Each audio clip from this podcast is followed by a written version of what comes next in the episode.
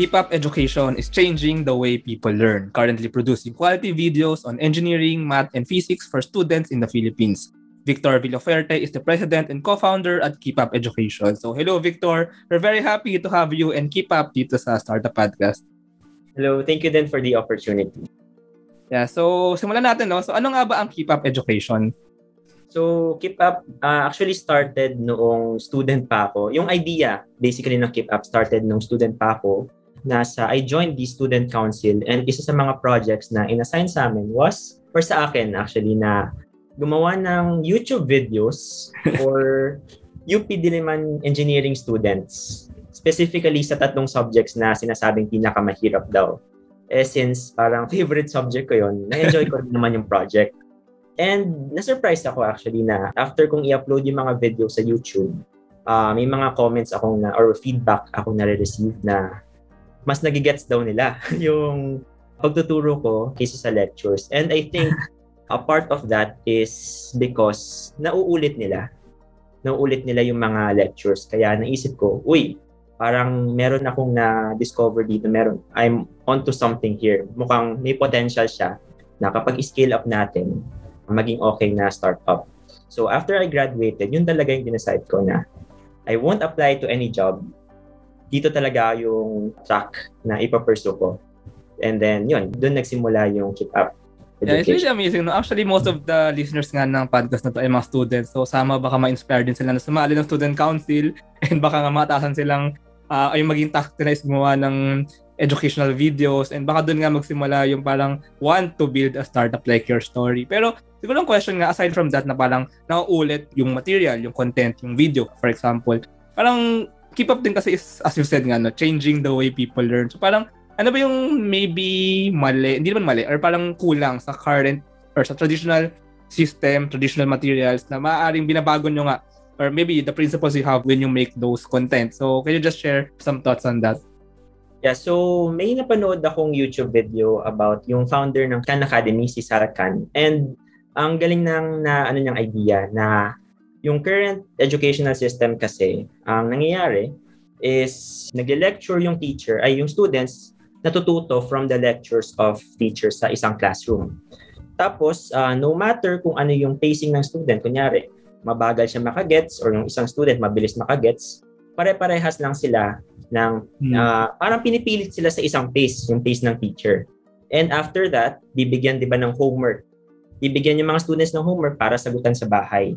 And so, doon nga yung magiging problem natin na kapag may mga students na mabagal makagets, may hirapan sila magsagot. And may mga times pa na wala mag assist sa kanila. Ang pinopose ni Salkan would be to switch yung system para ma-improve. Ang nangyayari, would be yung students ngayon ay nag-aaral sa kanilang bahay through pre-recorded videos kung saan pwede nilang uh, ulit-ulitin. Kunyari, hindi nila na-gets, ulitin nila para, yun nga, maka-aral yung bawat student sa kanyang sariling pace. And yung homework naman, yung homework ay gagawin sa classroom. Mm. Diba? Kung saan kapag may hindi pa talaga na-gets, may hindi na-gets na concept yung student, nandun na yung teacher mm-hmm. para uh, i-assist sila. So yun yung that's something na gusto naming i-implement din sa Keep Up Education. Yeah. It's true, no? Parang with the traditional education system, kasi it's more of industrial, eh. Parang, di ba, ang, I think, ah, parang ang principle din is quantity over quality somehow. Pero, with what you're trying to change ka, maybe it's parang naka-pace mismo sa bawat isa, parang talaga nakasabay sa pace and nakasabay maybe sa learning style or whatever. Sa kung ano man ang meron ang bawat student. So I'm really really concerned din no, sa problem to at sa sa subject na to kasi I'm also a teacher no so I can also relate. I actually saw Keep Up Education sa event ng Upscale Innovation Hub last Philippine Startup Week And actually, to be honest, your pitch doon sa networking session na yun, yung, pinaka nagustuhan ko actually. Kasi you've also mentioned that Keep Up is the Netflix of education. I really like that line, ano. And you've mentioned nga yung parang story mo of some of the things you've learned with Khan Academy. So, what's Netflix of education? And parang, maybe ano yung magiging difference nyo sa Khan Academy, if ever? So, to explain yung parang Netflix na sinabi namin, and also to build on what I've said earlier then, yung pre-recorded videos na sinabi ko, we realized na kapag yung ipoproduce namin would be the same as you would see on YouTube, Like, uh, you can search math lectures, any math topic sa YouTube. Ang ma-expect mo makita would be white na screen plus yung 110 na note, ganun. Tapos, in the long run, or kapag ilang beses mo na napapanood yung mga ganong types ng lectures, it would seem boring na. Like monotonous, boring, hindi ka masyadong engaged. And yun yun din yung isa na gusto naming i-improve pa sa way of teaching kung saan yung lecture videos na pinoproduce namin ay mas closer to the quality of cinemas, cinematic movies, and Netflix kaysa sa yung nakikita nyo mga lectures sa YouTube na ano lang, uh, screen then handwritten na notes. And I think that is one of the factors din kung bakit mas, uh, kung titingnan niyo yung feedback ng channel namin, maraming nagko-comment na ang ganda ng production quality, pati yung sa sound, pati yung sa microphone, talagang we give consideration to it. So I think that's what set us apart from others. Yeah, I really agree. No, I've taken a look at some of those content. I checked your YouTube channel. And actually, ang ganda nga, I know those videos na, na parang may magsusulat sa papel, ganyan. Pero yung sa inyo may dagdag effects, eh, may dagdag na cinematics nga. Pero, sige, um, can you just elaborate on that, no? Yung parang cinematic effects. So, can you just elaborate maybe parang ano ba yung, maybe ba may principles kang ginagamit or something?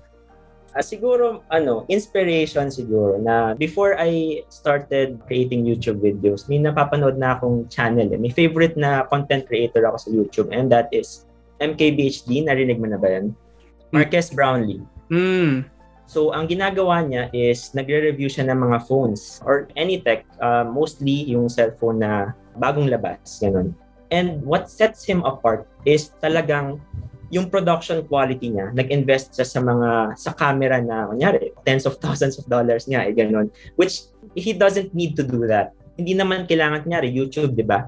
Na mag-invest ka, ganito kamahal agad sa equipment, sa settings, sa everything. Pero he did it And yun yung naging main na difference niya. Na kung mami-mention mo yung pangalan to anyone who knows MKBHD, what sets him apart, yung production quality talaga is parang overkill na. yun yung ina-aspire din namin na quality mm. na of our videos. Pero actually, it's true um, now that you've mentioned it. Ang importance ng quality kasi like when you're in the classroom or when you're watching siguro let's say maganda nga yung pagka-explain pero ang may noise somehow may noise. Uh, medyo distracting yung video. Nauubos yung brain cells ng ano yun nung nakikita uh, uh, mga noise na yun di ba? Pero pag talagang malinis really naging efficient din yung way of absorbing ng information ng fans or um, how do you call ba? Yung mga nanonood or natututo sa Keep Up Education. Yeah, and then now, um, most of your materials are actually in civil engineering, if I'm correct, and then my math and physics. So why this? I know that your background is in CE nga. Pero yeah, why are you focusing or why are you doing this? Especially sa board exam review? Mm. So, nung by May, kasi uh, we started making videos talaga na yung talagang keep up brand noong January, early January ng 2020. By May, nakita namin na, uy, parang okay yung engagement ng mga videos namin. Maraming uh, positive feedback kami to the point na na we decided na it's time to have a full-on review program na paid na. Mm. So, ay syempre, kung deciding where we would start, sa mismo background ko kasi I already have experience in civil engineering, parang it would be a great start na din to ex, uh, somehow experiment or somehow have an MVP yun, uh, minimum viable product uh, namin na uh, civil engineering review na kung makita namin na successful ito, and then we could just uh, replicate yung aming program to other fields na since by that time alam na namin kung paano ginagawa. Yeah, pero just to just to give us a glimpse, no. So ano ba yung parang areas na iniisip niyo expandan nyo? Science and engineering lang ba or maybe also the arts, literature? I mean, ano ba yung maaaring pwede nyo ma-cover in the future? So actually ngayon meron kaming plano na uh, actually meron na kaming page eh, na Keep Up High School. You can search that on Facebook. Mm. And yun yung next step namin after we have built yung program for civil engineering, ipaplan namin i-replicate siya to high school, specifically yung college entrance exams, mm. uh, in which both founders, uh, actually me and Eman, uh, have experience then. Yeah, so ang saya nun. No? I mean, totoo na stressful, di ba? When you're a high school student na going to college na, stressful yung pag-review kasi may anxiety pa, ganyan, nakakaba. Pero kung maging enjoyable somehow, no, kung medyo light yung dating, baka nga mas conducive to mm. learning. And gano'n ba kalaki ang traction ng Keep Up? I know na malaki na ang daming followers sa Facebook and ang daming subscribers sa YouTube. I think sa YouTube parang 25,000 plus and sa Facebook parang 30,000 plus. So, Yeah, can you share distraction and parang paano nyo na-grow yung ganito kalaking community?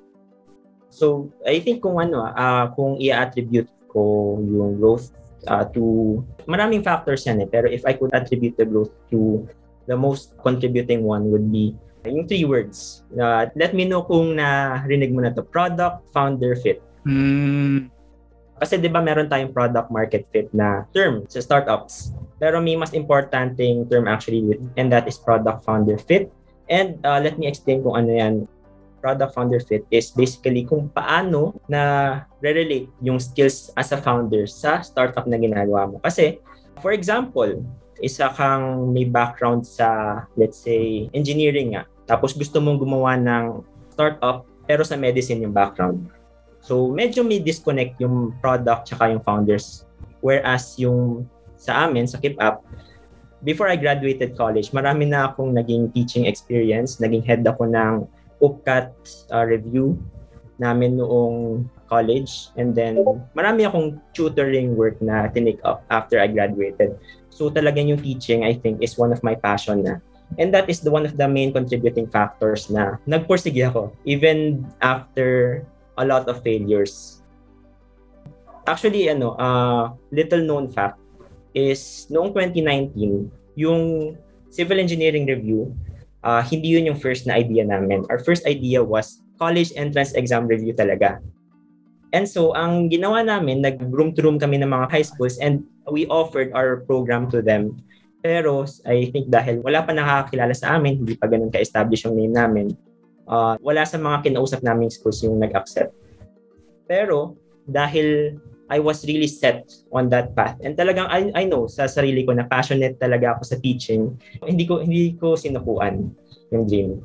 And yun nga, I think that is one of the main contributing factors na kahit na mahirap, kahit you're struggling at the beginning, talagang if you know that this is for you, hindi mo susukuan sabi nga nila na parang um, the founder should be obsessed really with the problem. kumbaga, kung ano yung lugar, yung space ng startup. Kasi pag talaga obsessed ka, kumbaga, kahit na ang daming, ang daming setbacks, ang daming challenges, mm-hmm. gagawa mo ng gagawa ng paraan yan, especially if you really enjoy no, what you're yeah. doing. Baka, yun nga, mahilig ka mag-solve ng problema. Kahit anong problema pa yan, you'll continuously solve those problems. Pero mm-hmm. I want to ask some of your perspectives. Parang hindi ka ba na nasisilaw or parang natatempt mag, I mean, kasi maybe bak I'm I'm not sure ah, parang if you're a civil engineer and you work like in a corporate setting, baka mas maraming pera. I'm not sure, I'm not sure. Uh, ano lang, yun lang. I just want to know your thoughts lang. Are you really set into this content creator slash educator and startup founder path? Parang hindi ka ba, ayun na-attract sa ibang paths? Another trivia din, na alam mo ba, yung parents ko, when I graduated college, yun talaga yung gusto ng parents ko for me na mag-apply sa isang construction company and then makapag-design ng building. And actually, before I graduated, there is a company na na in-invite kami na mag-intern with a guaranteed job after. And it was a very difficult decision and a very risky one to turn them down. And pati yung parents ko na sabihin ko sa kanila na mm-hmm. ito po yung gusto ko na path talaga na hindi ako mag apply sa kahit anong work. And then, yun nga, nung una, parang skeptical pa yung parents ko doon. Pero, uh, I think nga dahil na I know sa sarili ko na this is what I enjoy and this is what I see myself doing long term na mas ano na ako, uh, talagang set na ako doon. And to answer din naman your question, meron din naman akong side uh, projects with my co-founder. Uh, last year, yun actually yung first construction project din namin with Eman na basketball court. So maliit lang. Hmm, Pero it, uh, ano na, it's a good stepping stone na rin if I would want to branch out then sa construction. Mm-hmm. Yeah, I mean, I'm, I'm not saying naman, pero you can, maybe you can do both, no? Pero, I mean, I don't know in the future what you will really do. Pero, I mean, maybe it's good na meron tayong parang other side hustles. Pero, I'm really actually amazed, no, that you're building keep up as a startup. But can you just know about the other co-founder nga na si Eman? Uh, actually, he's my student. I teach nga and he's been my student. I think maybe 2016, 2017. I'm not sure. Yeah, but can you just tell about uh, your other co-founder? Ah, okay. So si Eman is uh, my co-founder sa Keep Up and we have known each other for ilang years na ba? 2010. 12 years, grabe. Mm, Kasi classmate ko siya noong high school kami. high school. So, yun, noong uh, graduate ako, siya actually yung una kong in-invite na we gusto mong mag-build ng startup. Uh, ang iniisip ko would be to talk to high schools para i-propose yung aming college entrance exam review. So, siya yung una ko nilapitan and yun, he has been a great teammate and great co-founder ever since.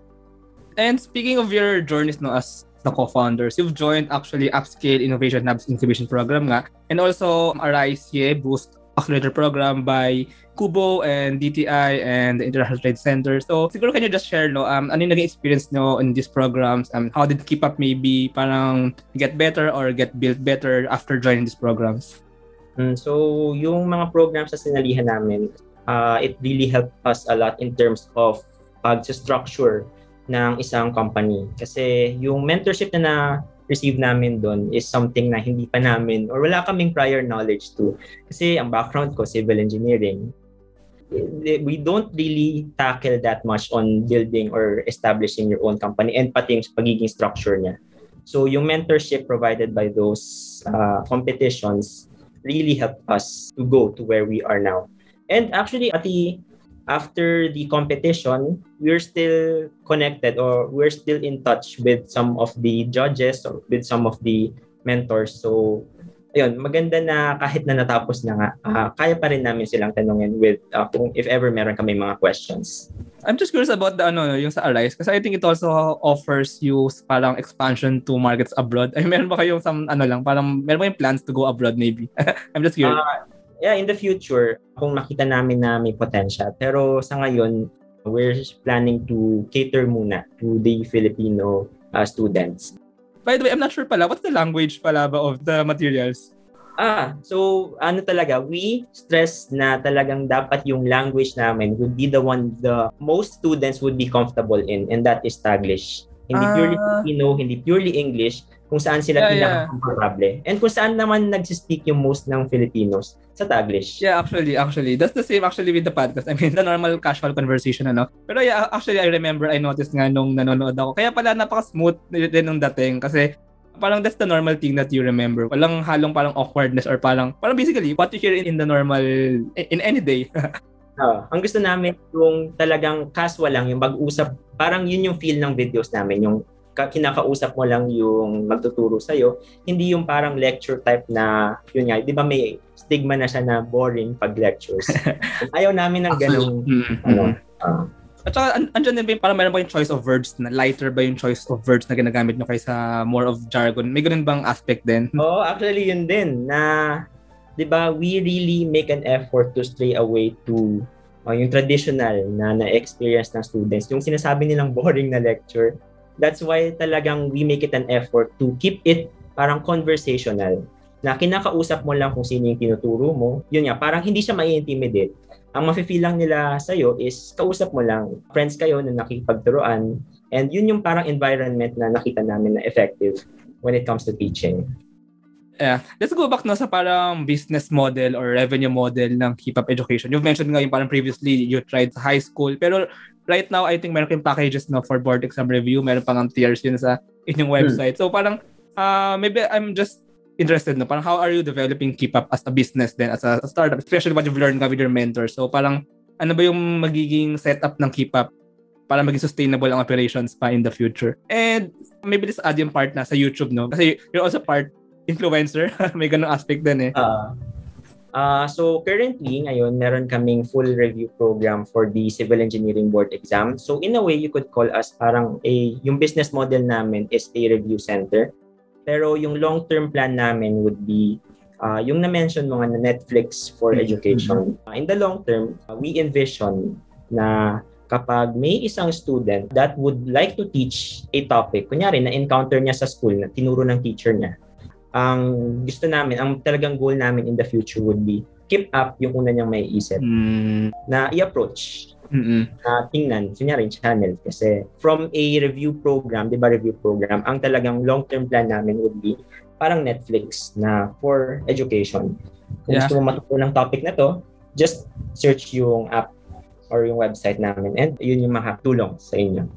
And now that you mentioned it, no, I'm not sure, pero parang wala nga board review na online, no. Uh, I'm not sure, ha, pero baka nga ng pandemic, uh, madami umusbong. Pero parang maybe kayo isa sa mga leading talaga sa aspect na to. Pero I really like that picture na parang pag may word na naisip na gusto malaman, maybe, uh, let's say, deformable bodies or whatever.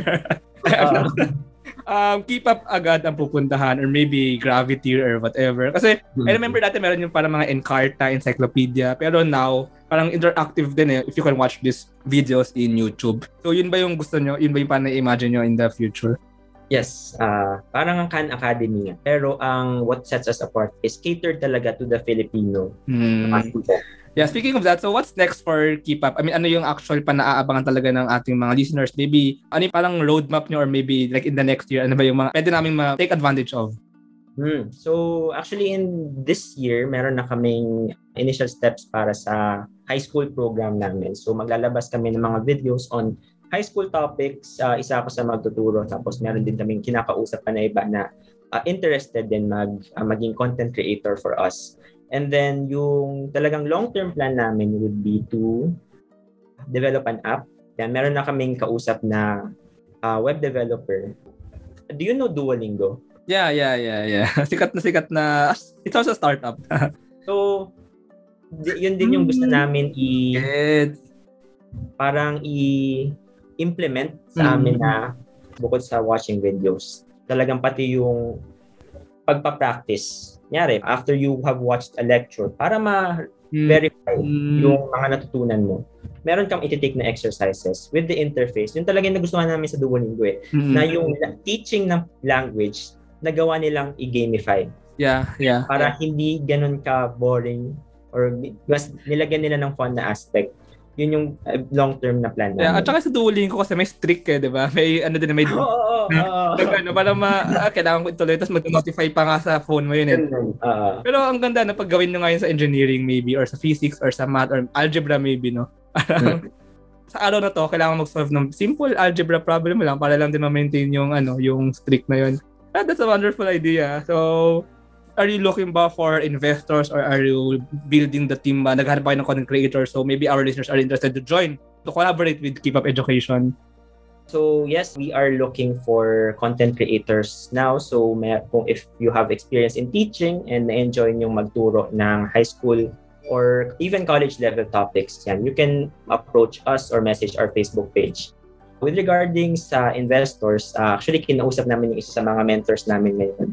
And ang isa sa question niya that really made us think is do we really need investors at this point ngayon? Mm-hmm. Kasi like we are ano, uh, generating revenue naman. So question na din if now is now the time to uh, look for investors kung kaya naman namin i-sustain. So siguro for that aspect, uh, pag-iisipan pa namin muna. Mm, that's a good point, no? Kasi if your revenue earning, uh, it's uh, bootstrapping, uh, di ba? So you have, you have mm. money naman. Maybe you can get yung pang-develop ng app from that money para natural din yung yung growth ni Keep Up and parang maybe you, you yourselves as founders can really own. I mean, kasi if you raise funds by equity sharing, um, baka hindi na kayo maging full owners or founders. Pero yeah, that's also a good path then I take, no? Parang kayo talaga yung may-ari ng Keep Up. Parang kayo rin talaga may control sa kung ano ba yung magiging growth pa ni Keep Up. And maybe kayo ngayon may control and since you have Filipino roots and you have really roots sa teaching, so maybe it can be a better choice nga. Yeah, so thank you, Victor. This is a really good conversation. Ang ganda nung idea about making Duolingo for civil engineering or for physics or maybe in, for other subjects nga. So, if our listeners want to know more about Keep Up, maybe they want to subscribe sa YouTube channel, they want to learn more, or maybe they want to contact you, maybe they want they have some questions. So, how can they do so? How can they find more information? So you can reach out through my social media uh, accounts sa Facebook. Just search Keep Up Education. Meron din kaming YouTube channel under the same name. Or kung gusto mong uh, mag-reach out personally sa akin, I have my Facebook account, Victor Joseph Villafuerte, or Instagram, VJM Villafuerte, and TikTok. Hindi naman TikTok, actually. Uh, nagtuturo ako ng mga calculator technique. Ah, wow, wow. Eh, that's good. At least nasi-spread mo din dun yung ano, yung education and yung yeah, o parang kumbaga hindi lang puro sayaw, hindi lang puro puro pranks or whatever. Meron din tayo natututunan sa TikTok. Uh, so maraming salamat Victor for this conversation. It's really enjoyable to know more about what you plan to do and what you envision sa future ng learning sa Pilipinas. So maraming salamat Victor. Thank you din, Johnny. Thank you very much to our 21 patrons. AskLexPH is our official e-learning partner. Get 5% discount on e-learning courses and certification programs on Lean Six Sigma, project management, data science, and many more using our promo code ALPHAXSUP. This episode is super powered by NutriCoach, the all-in-one productivity tool for dietitians and nutritionists. Looking for buy and sell online with Sigurado sellers and Benjoy's Food Products, the home of premium bacon ends, tapa, and tocino. This episode is powered by ePlayment, Interleukin, and ROC.ph. Support us at www.patreon.com slash startuppodcastph.